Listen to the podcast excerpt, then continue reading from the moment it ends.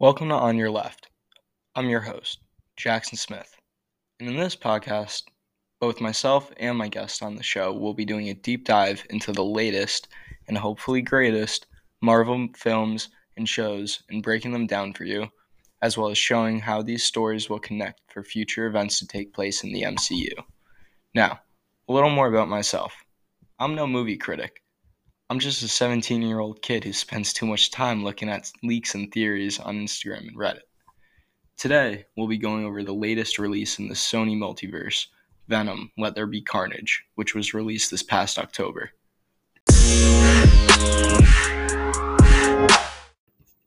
Now, a brief description of the movie, the directors, and actors.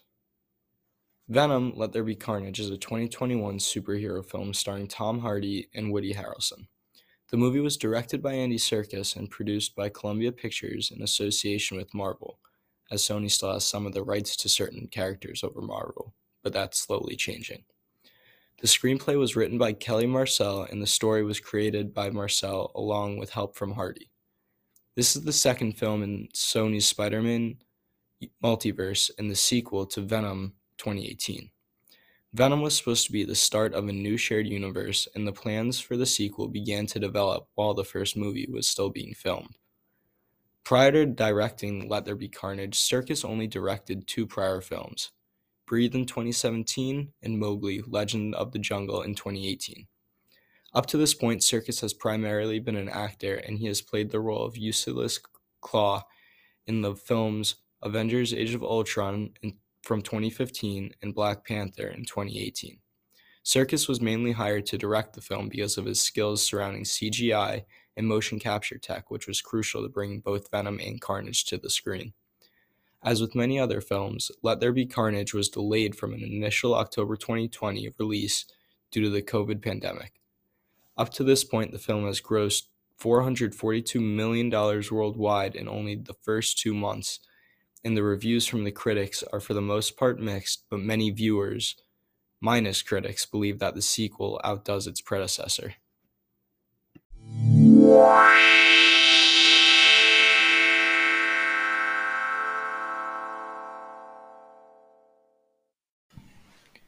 If you didn't see the previous film, here's a little recap. Journalist Eddie Brock is trying to take down Carlton Drake, the notorious and brilliant founder of the Life Foundation.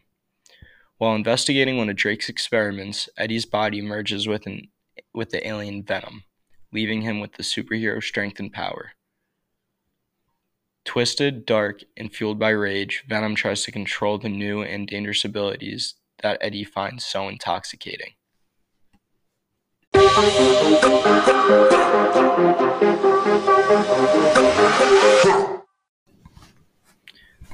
So, what were my expectations and predictions going into this movie?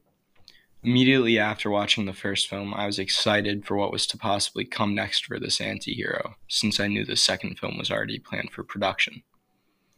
I did expect it to be a little repetitive, even though I was still excited for it. One of the things I was most excited for was to see how Andy Serkis brought such an icon- iconic character like Carnage to life.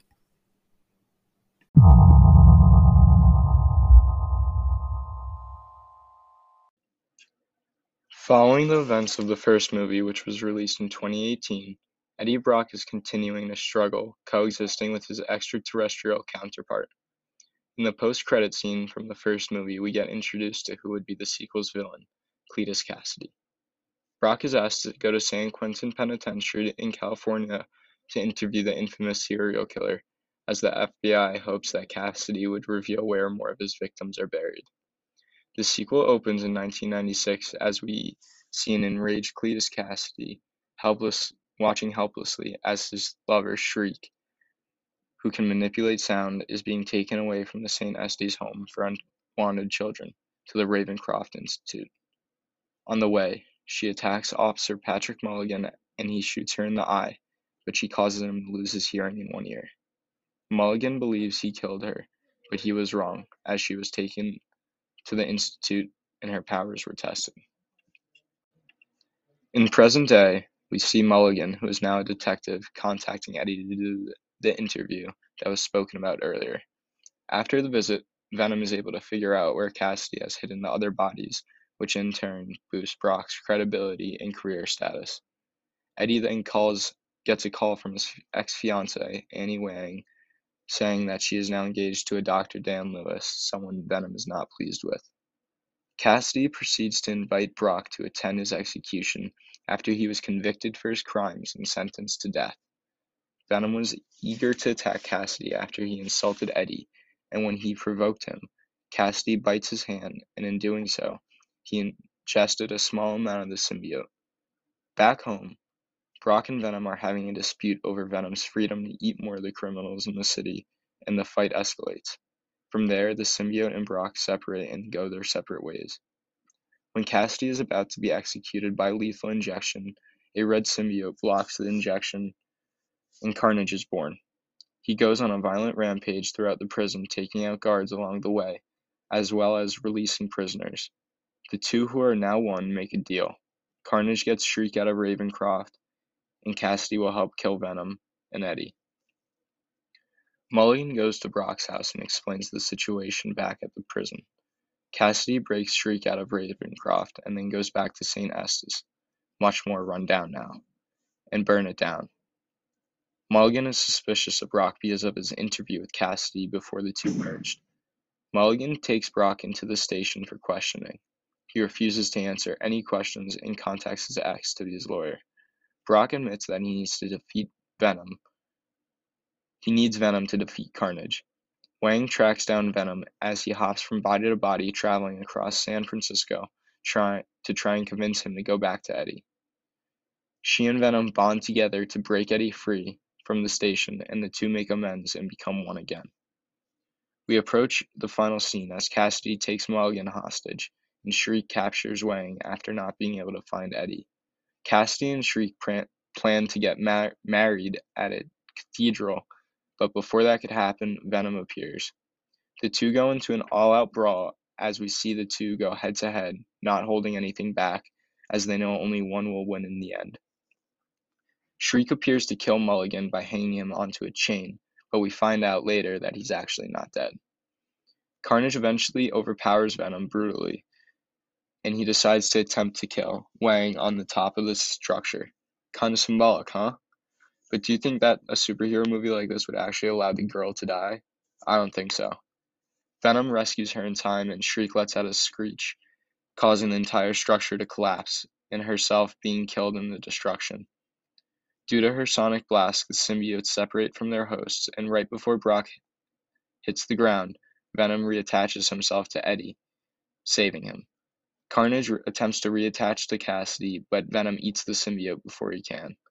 Kasady tries to persuade Venom and Brock not to kill him, as he says that only that he only wanted to be Brock's friend all along.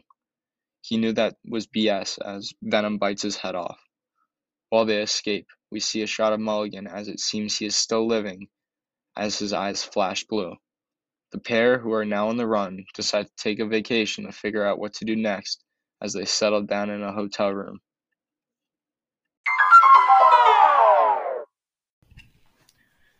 So, how does this film connect to the bigger picture? The only way that this film will connect to the future MCU events is due to the post credit scene in which we find out that Venom is officially part of the MCU.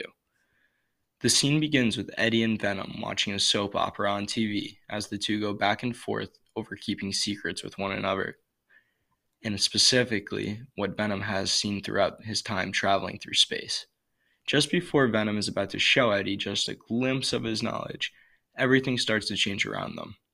The room shakes and vibrates, and all of a sudden, a light fades. Eddie is then seen in a much fancier hotel that he was previously in and that being said, in a new location entirely.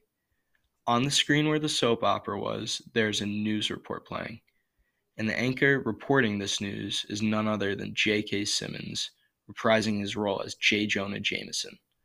If you're familiar with the previous Spider Man films, then you already know that JJJ is the loudmouth news reporter who thinks Spider Man is a menace to society. The report playing on TV is the same one that we saw during the post-credit scene from Spider-Man Far From Home in 2019, in which JJJ reveals Spider-Man's identity to be Peter Parker, and how he was responsible for Mysterio's death. As the screen cuts to an image of Parker, Venom proceeds to lick the screen, which is both creepy yet foreshadowing for what is to possibly come. The scene ends with the man who was saying in that room, walking out confused about what the hell was going on. I would too if I saw a random guy and a creature on my bed. What are the odds that that guy made it out alive? Probably pretty low. The theory to how they got transported to this location is due to the events in the upcoming Spider Man movie, and in the trailer to such, we see Doctor Strange casting a spell, which is believed to then open these new doorways, causing the expansion to the multiverse.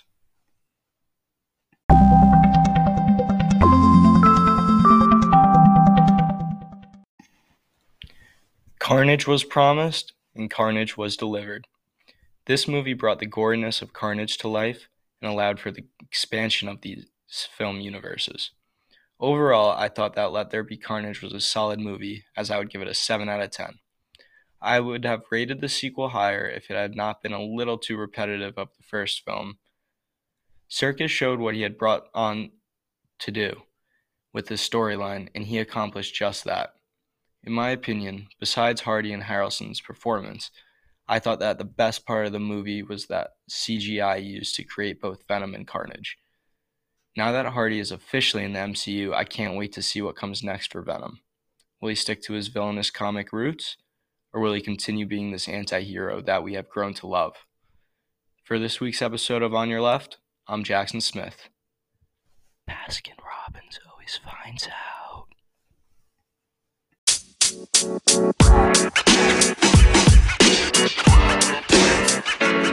know, man. You know, man. You know, man.